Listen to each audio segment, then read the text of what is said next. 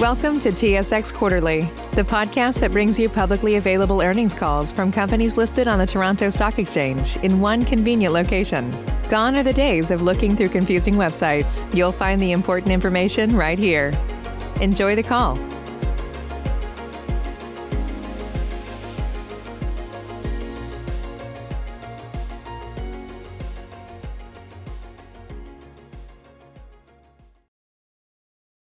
Morning, everyone, and welcome to CareRx's first quarter 2021 financial results conference call. Please note that this call is being broadcast live over the internet, and the webcast will be available for replay beginning approximately one hour following the completion of the call.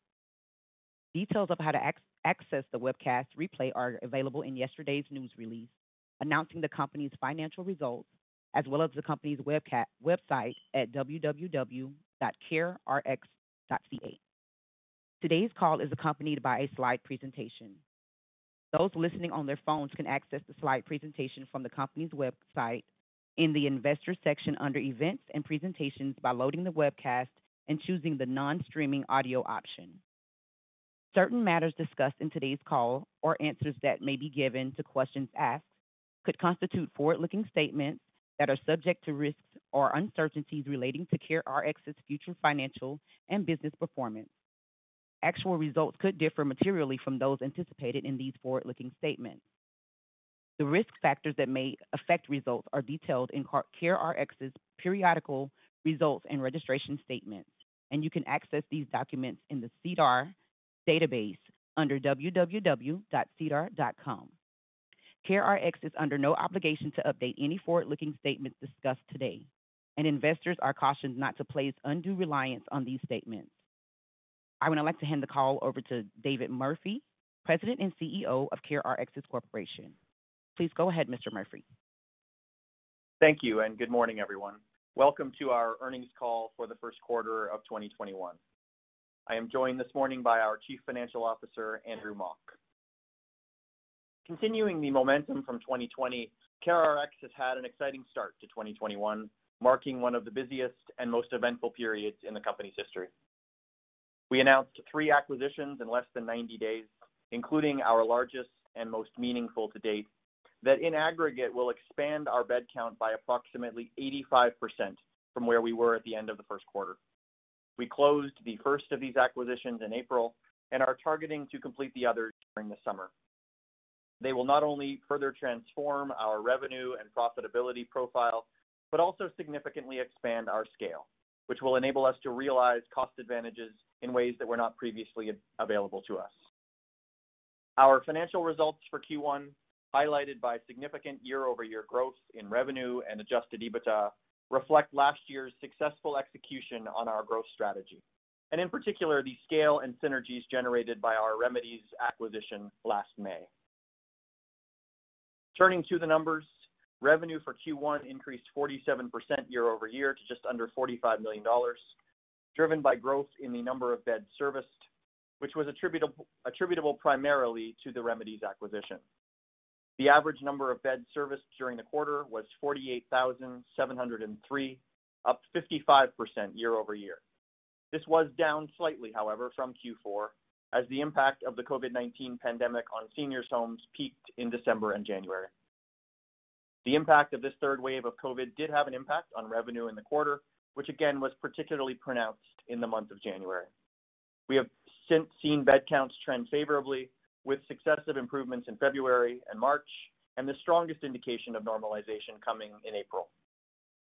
In addition, the onboarding of the 1,100-bed contract that we won in Q4 of last year, which was set to start in January, was delayed as a result of the pandemic. The bulk of that onboarding occurred late in Q1 and was subsequently fully completed in mid-April. As a result, this contract contributed minimal revenue to Q1. Adjusted EBITDA for Q1 doubled from the same period last year to 4.1 million dollars from 2 million dollars, driven by the addition of the Remedies beds, as well as the full quarterly contribution of the 3 million dollars in annual cost-saving synergies from the Remedies integration.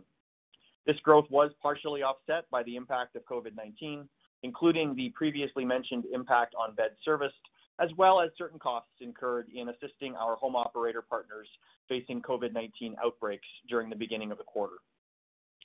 The resulting EBITDA margin increased to 9.1% from 8.8% in Q4 and 6.7% in Q1 last year. As a reminder, this is the first quarter in which we realized the full synergies of the Remedies acquisition, several quarters ahead of our initial projections, attributable to our team's outstanding work in completing the integration well ahead of our original schedule. This gives me great confidence with respect to the integration of the even larger Medical Pharmacies acquisition and our ability to realize the expected synergies from that transaction. Turning to that acquisition, on April 19th, we announced that we have entered into a definitive agreement to purchase the long-term care pharmacy business of Medical Pharmacies. The acquisition includes 18 facilities serving approximately 36,000 residents in the same provinces that we already serve. This acquisition alone expands our bed count by over 70% and further cements the leadership position we have been building in the sector over the past few years. The Medical Pharmacies business is expected to contribute run rate annualized revenue of approximately 150 million dollars and adjusted EBITDA of between 10 million and 12 million dollars. In addition, we are estimating cost-saving synergies to be a minimum of 5 million dollars. The purchase price is 70 million dollars in cash plus 1 million common shares, with the cash portion to be financed through a 55 million dollar equity offering and 39 million dollars in incremental debt as part of a refinancing, both of which we announced concurrent with the transaction. Andrew will speak to these in more detail. The acquisition is subject to a number of regulatory approvals, including approval by the Competition Bureau. Subject to those approvals, we look forward to completing the acquisition sometime around mid-year. We followed our Medical Pharmacies news rather quickly with the announcement of a definitive agreement with Rexall to purchase a portion of its long-term care pharmacy business following their strategic decision to exit this business entirely. The portion of the business we are acquiring serves approximately 4,200 residents of long-term care, assisted living, and other congregate care settings across Ontario and Northern Alberta and includes a fulfillment center in Sudbury, Ontario. It is expected to contribute run rate annualized revenue of approximately 14 million dollars and nominal adjusted EBITDA prior to any benefits from the integration of the operations of the two businesses. Importantly, there is additional opportunity here to work with Rexall to transition beds in Western Canada beyond the portion of the business we are acquiring as Rexall winds down the remainder of its business. Before I turn the call over to Andrew, there were a number of additional highlights during and subsequent to the end of the quarter that I would like to mention. In January, we announced the acquisition of SmartMeds Pharmacy, which was completed on April 1st and added approximately 2,400 beds in Ontario. SmartMeds is expected to contribute run rate annual revenue of 13 million dollars and run rate annual EBITDA of approximately 1.5 million dollars prior to any integration synergies. Earlier, I discussed the onboarding activity for the new 1,100-bed contract in Ontario. Although onboarding delays minimized the contribution of this contract to our Q1 results, it was fully onboarded by mid-April. Some of these additional beds are being serviced by a new CareRx location in Thunder Bay, which was purchased from Medical Pharmacies in a transaction that is separate from the broader acquisition. The Thunder Bay site, plus the Medical Pharmacies and Rexall acquisitions, will provide us with a significantly expanded footprint and presence in Northern Ontario, a region where CareRx has not historically had meaningful market share. Earlier, I discussed the normalization of our bed count since its low point in January. As vaccination rates in seniors' homes increased and outbreaks decreased, we have begun to see a gradual increase in the number of beds serviced. In April, in addition to the new beds from the onboarded contract and the SmartMeds acquisition, we saw an increase of approximately 750 beds, driven by higher occupancy rates within the homes we service. We are optimistic that this normalization will continue throughout Q2 and into the summer. Finally, outside of the growth in our core seniors care pharmacy business, following expansion to the Greater Edmonton area in Q4, we recently launched Pharmacy at Your Door in the Greater Vancouver area. Results continue to be positive, and although we are taking a measured long-term approach here, we are increasingly positive on the prospects for growth in this market and our ability to leverage our site network and fulfillment capabilities to deliver a customer pharmacy experience that is superior to new competitive entrants into this space. We believe Pharmacy at Your Door can be a steady contributor to our growth over the next several years. I would now like to turn the call over to Andrew to discuss our Q1 results in more detail. Andrew? Thank you, David, and good morning, everyone. First, as a reminder, our financial statements and MD&A for the first quarter have been filed with SEDAR and are also available on our website. Revenue for the first quarter of 2021 increased 14.5 million dollars, or 47%, to 44.9 million from 30.4 million in the first quarter of 2020. This increase was primarily attributable to the contribution of the remedies business. As David discussed, Q1 revenue growth was dampened by the temporary COVID-19 related reduction in our average bed count due to COVID-19 outbreaks that occurred in the first half of the quarter at some of the homes that we service, as well as the delay in the onboarding of the 1,100-bed contract awarded in Q4, which shifted toward the end of Q1 and into Q2. Adjusted EBITDA in Q1 increased 2.1 million, or 100%, to 4.1 million from 2 million in Q1 of last year. The increase was driven primarily by the contribution from the remedies business, which, as David noted, included the realization of a full quarter of the annualized cost-saving synergies of over 3 million dollars. Again, adjusted EBITDA was dampened by the temporary reduction in bed count and additional costs incurred to assist our home care partners with managing COVID-19 outbreaks. Turning to our balance sheet, we ended Q1 with 28.7 million dollars in cash, which was up from 19.6 million at the end of the fourth quarter of 2020. The increase was primarily the result of the bought deal financing and concurrent private placement we completed in February of just under 5 million shares, which included the full exercise of the over-allotment option at a price of 4.25 dollars per share for total gross proceeds of 21.2 million or 19.6 million net of financing fees. This was partially offset by the closing cash payment for the SmartMeds acquisition of just over 4 million dollars, the settlement of an earn-out related to one of our historical acquisitions, and capital expenditures of just over 1 million dollars each. Additionally, the proceeds from the equity raise were also partially offset by cash used in operating activities of 1.7 million dollars in the quarter, which was primarily due to a 2.3 million dollar payment made during the quarter related to the settlement of the previously disclosed arbitration award related to one of the company's historical acquisitions, as well as the timing of certain other working capital movements and transaction fees incurred related to the recently announced acquisitions. And to be clear, the quarter-end numbers do not reflect the equity financing or debt refinancing we announced subsequent to quarter end with the medical pharmacies transaction. With the exception of the amendment to the Yorkville facility, which is expected to be effective on or about May 19th, those are expected to be completed concurrently with the closing of the medical pharmacies acquisition.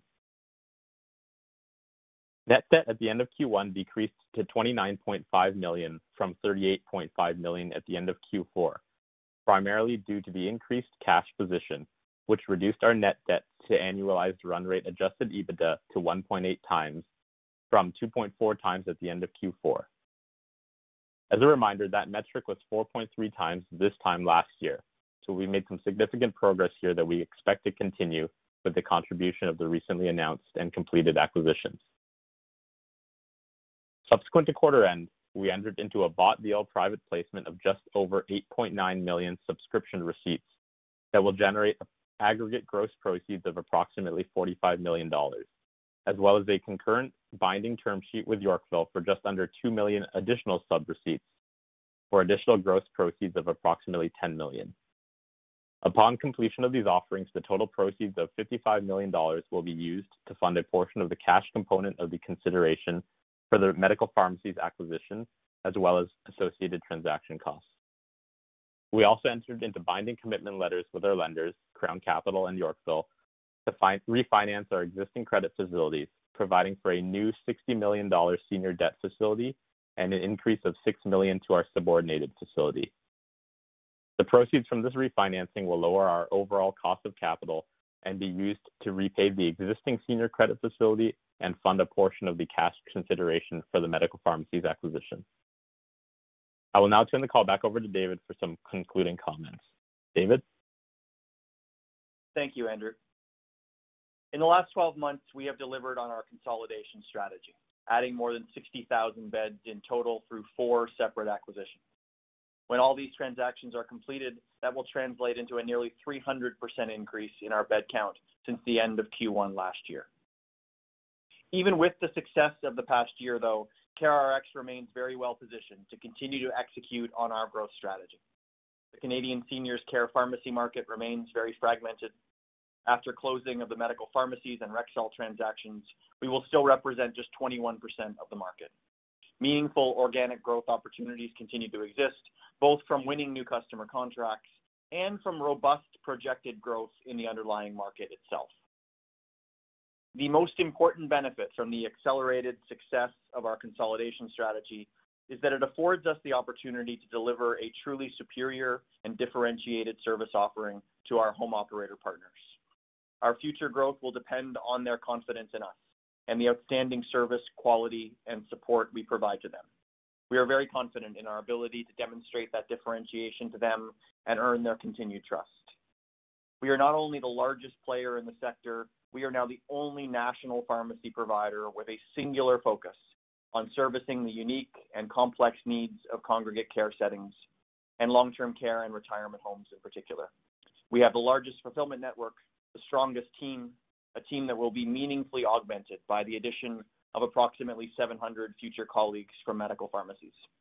And we will continue to incorporate and build upon the best of the various legacy companies that constitute CareRx, including medical pharmacies and Rexall, to deliver a truly market-leading platform built around quality, technology, and clinical and service excellence. Before opening the call to questions, I would again like to acknowledge the entire CareRx team for their tireless efforts, especially through this challenging time. To achieve what we have achieved this past year is incredible, but to have achieved it despite the additional challenges and stresses of the pandemic is further testament to the talent and commitment of our people. I would now like to open the call to questions. Operator? Thank you. At this time, if you would like to ask an audio question, please press star followed by the number one on your telephone keypad. Once again, that is star one to ask a question. Please hold while we compile the Q&A roster. Save big on brunch for mom, all in the Kroger app. Get 16-ounce packs of flavorful Angus 90% lean ground sirloin for $4.99 each with a digital coupon. Then buy two, get two free on 12 packs of delicious Coca-Cola, Pepsi, or 7-Up, all with your card. Shop these deals at your local Kroger, less than five miles away. Or tap the screen now to download the Kroger app to save big today. Kroger, fresh for everyone. Prices and product availability subject to change. Restrictions apply. See site for details. And your first question is from the line of Doug Cooper with Beacon Securities. Hi, good morning. Uh, um, just uh, want to confirm, first of all, I guess, uh, the bed count. I know there's a slide in your presentation, but I just want to sort of line by line, if I could go through. 48.7 was the end of, or the average in the period. You said you onboarded 750. Uh, I guess that were quote unquote vacant during the pandemic. There's the 1,100 beds contract that you finished onboarding in, I guess, March, April.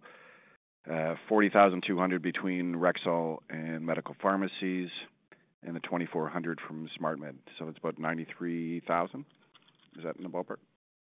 Yeah, I, th- I think that's right. Doug, I think um, you know if you uh, take uh, the quarter end bed count, which is just under 49,000, uh, and then the, moving pieces in April are about 400 additional beds of the 1,100 that got onboarded in April, uh, 2,400 from SmartMeds, uh, and the 750 that I mentioned as a sort of normalization. That gets you to somewhere around 52,500. Uh, your, your, your math on the um, uh, your math on the two acquisitions that are upcoming is is obviously right. And then really the, the the missing piece is just sort of some further normalization. There's probably another another 1,500 beds by our count that would would would constitute full normalization back to pre-COVID levels. It still hasn't happened yet. Okay. And we, we've discussed in the past some RFPs outstanding. Um, you know, where do those stand? And, um, you know, what's your expectation um, on those, timing of those? Yeah, I mean, as we as we discussed at the Q4 call, eh, obviously the you know the, successive waves of COVID has you know really uh, had a you know a chilling effect on any serious big attempts uh, of of, of home operators to consider making a pharmacy transition. It's just it's it's um, the impact of this has been fairly devastating, not just in terms of you know impact on their residents, but also on staff. So we're continuing to see a reluctance of operate home operators to you know consider uh, pharmacy transitions until things are more normalized. So you know, you know none of those opportunities have gone away. We continue to believe that you know there are meaningful competitive opportunities available to us. Uh, that they've just been delayed because of COVID. And you know my my own view on that is that we we may end up you know uh, regarding that as a bit of a blessing because you know fundamentally organic growth in this in this sector will uh, come down to the ability to uh, provide a meaningfully differentiated offering in a in a sector that historically has not had a lot of differentiation. And so, you know, from our perspective, the ability to make these acquisitions the last year or so, uh, and to be able to offer something that we believe will be you know, demonstrably superior to any other offering in the in the, in the country uh, is going to put us in good stead when these uh, home operators um, turn their minds more uh, you know, more seriously to um, considering their pharmacy options. Okay. Just just on the Rexall, um, 4,200 beds, um, I think they had around, what, between 15 and 20,000? Like, what what's their plan with the rest of those? Yeah, the the actual number, Doug, now is closer to 11,000. Um, uh, so That's I, after I after your 42? No, before, before. Before, um, okay. So, so I, I, I won't speak for them. I, I would say, you know, what's publicly known is that they have you know, indicated to customers and the market uh, an intention to wind down that business. Almost all of the difference between what they have and what we purchased are in British Columbia. Uh, so it really comes down to their own plans for winding down that business. And I, I would just say we're, you know, we obviously have a good relationship with them by virtue of having done the transaction, and so we're certainly you know, we're willing to present ourselves to customers as an option uh, to, to, to take those beds. But fundamentally, it'll, it'll come down to Rexall's decision to wind down and their timeline. And then obviously the customers will have a choice as it relates to who they might want to partner with instead. Okay. And final one on the bed count to Quebec. You've talked about a national platform. Is there any uh, plans to move into Quebec? I'm assuming that's the sort of biggest uh, hole. Yeah, I think our, you know, our, our obviously our focus for the last year has been on doing, you know, synergistic acquisitions of companies that do the same thing that we do in the same space, and that's been a focus. So we'll have to integrate that. But but yeah, we, we continue to have a, a desire to be national, and our gaps are, you know, Manitoba, Quebec, and Atlantic Canada. And so I, I think you know a, a stronger company, better capitalized. I think we may have uh, more options for geographic expansion in the next uh, 12 to 18 months. Okay. And my final one maybe for Andrew. Can you just give us, obviously a lot has changed in the balance sheet and capital structure since the since the quarter ended. Can you just give us, uh, just confirm where we stand, uh, basic and fully diluted shares and the total debt outstanding as of today? Sure. So, uh, and just to clarify, Doug, are you looking for that kind of pre or post the announced uh, equity financing the subscription receipts? Post, like as of everything just closed and done and everything all Sure. So at that point, the issued and outstanding shares, and it, it depends on what your assumption would be on uh, exercise of you know over allotment options, et cetera. But you know on the base deal, the outstanding shares would be just over 42 million, and on a fully diluted basis, it would be just over 56 million. Okay. And then from a debt perspective, uh, it would be just over from an actual debt standpoint, it'd be 80 million plus the uh, 25 million of November 2019 convertible debentures and 13 uh, of March 2019 convertible debentures. Right. And those convertible debentures will be included, obviously, in the 56 million of fully diluted shares, correct?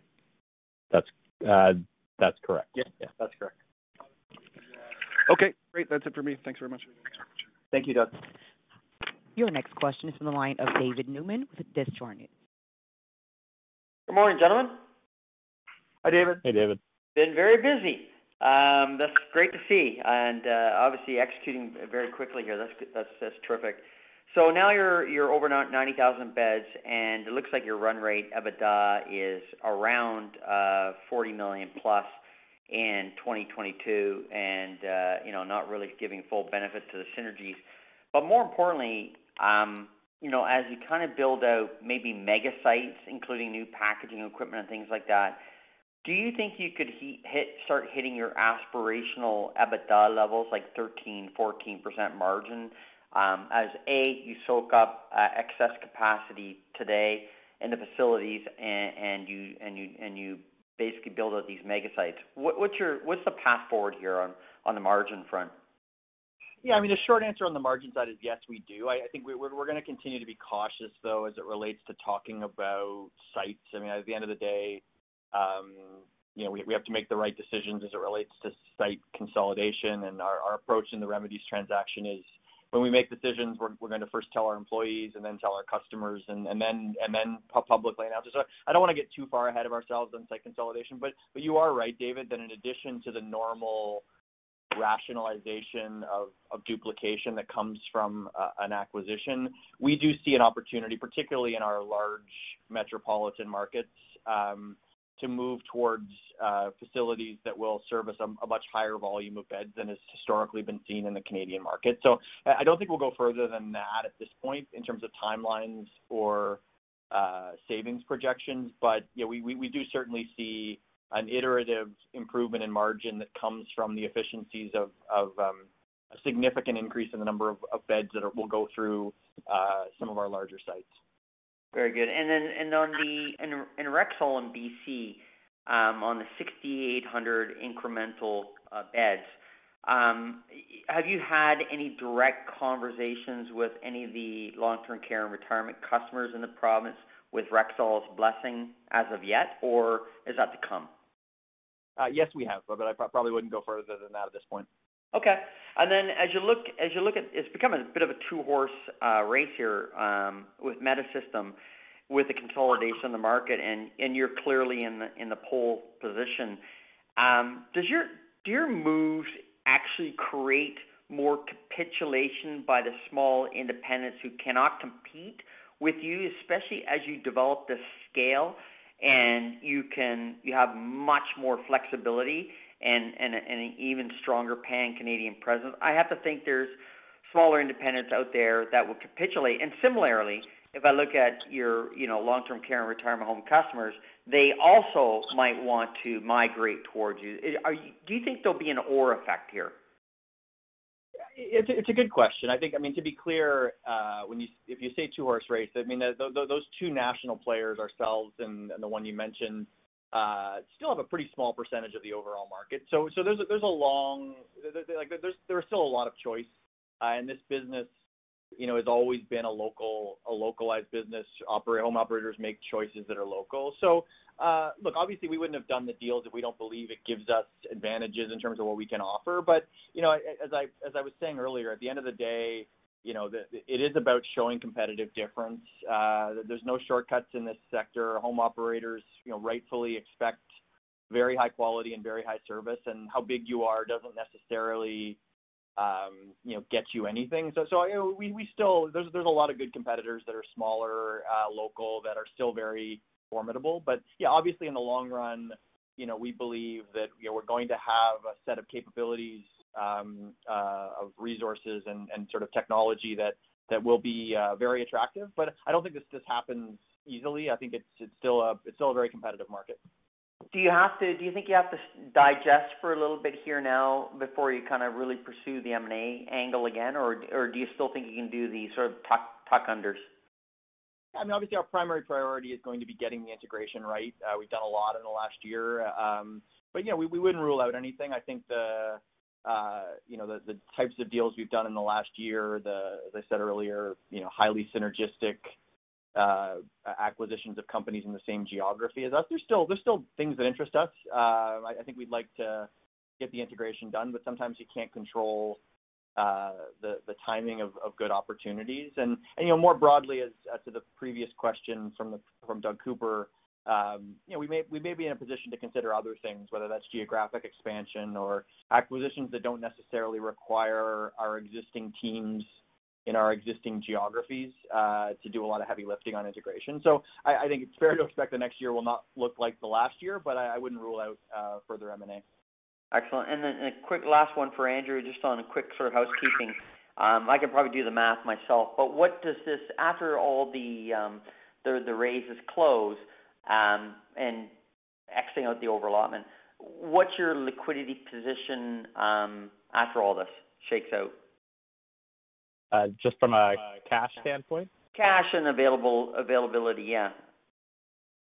Yeah. So from a cash standpoint, at closing, we estimate that it'll be about $20 million on hand. Um, no, I guess, additional availability in a sense right, that exactly the way you're set the up, yeah. credit facilities are fully drawn, the term facilities. Yep. Right. Very good. Excellent. Thank you, guys. Thanks, David. Your next question is from the line of Chelsea Stellick of iA Capital Markets. Good morning. Um, I think most of my questions were asked, but I do have one that wasn't. Uh, I'm just looking to get, I guess, more color on sort of the delay of the onboarding of those 1,100 beds on the Ontario, on the Ontario contract. Um, and I know this was at the request of the home operator, as written in the um, release, but uh, do you foresee any similar delays and, and sort of reasoning for this delay translating to some of the other anticipated beds that you're onboarding in the near term? Sure. Hi, Chelsea. Yeah, the, first part of the question, uh, you know, the, overall umbrella in terms of the, reason for the delay was COVID. Uh, in, in some cases, that was actual outbreaks in specific homes, and, and others it was more just the staff concerns about staff resources and fatigue. And you know, the last thing we want to do starting a new customer relationship is um, have the transition be something that stretches the team. So so, so yeah, look, I, do I think future wins might be until we are at a truly normalized place might be a little slower than normal. I think that's possible, but but um, I, I don't I don't think that's a material uh, a material risk just just because most for the most part I'm not sure that many customers are going to are going to actually make the award until they're ready to do the onboarding. So I um, I, I, I suspect you know that that that's just a sort of a, a function of of the normalization process that's happening right now. Okay. Perfect. I mean, that's the that's all the questions for me. Thank you. Thanks, Chelsea. Once again, if you would like to ask an audio question, please press star one.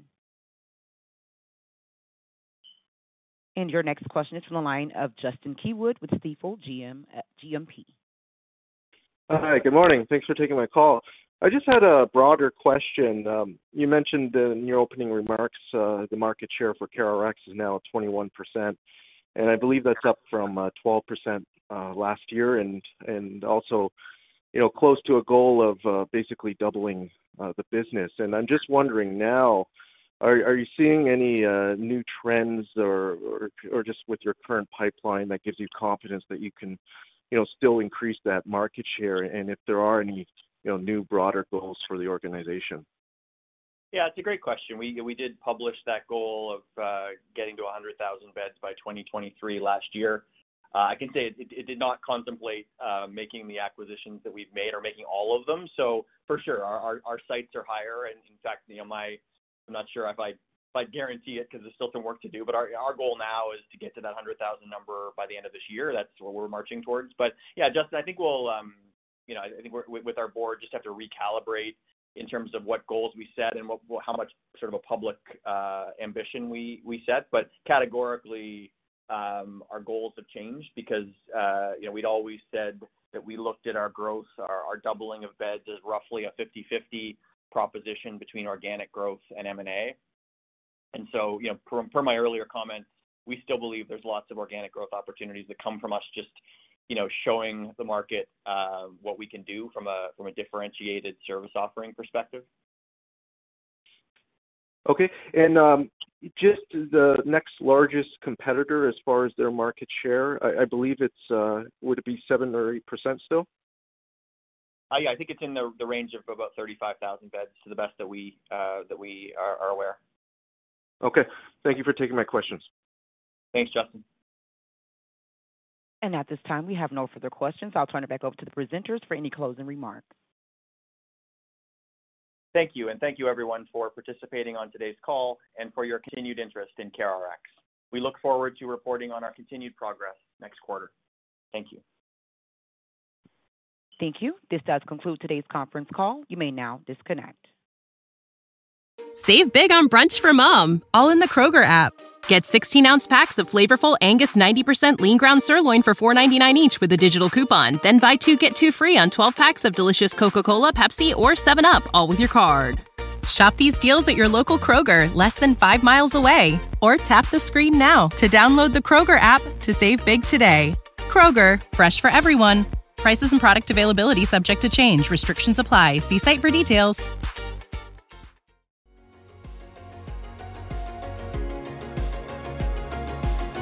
Thank you for listening to TSX Quarterly. If you enjoyed the cast, remember to leave a good rating. And remember, for any additional inquiries, please consult the company's investor relations section on their website. See you next time.